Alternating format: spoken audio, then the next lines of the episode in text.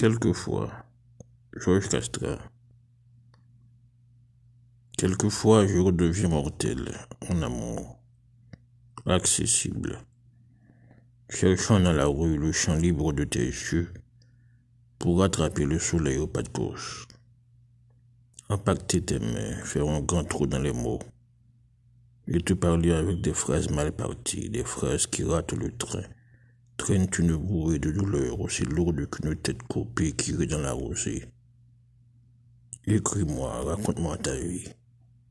Mais comment raconter les mots sans faux qui viennent par avalanche d'une ville habitée par des mannequins de cire au ralenti?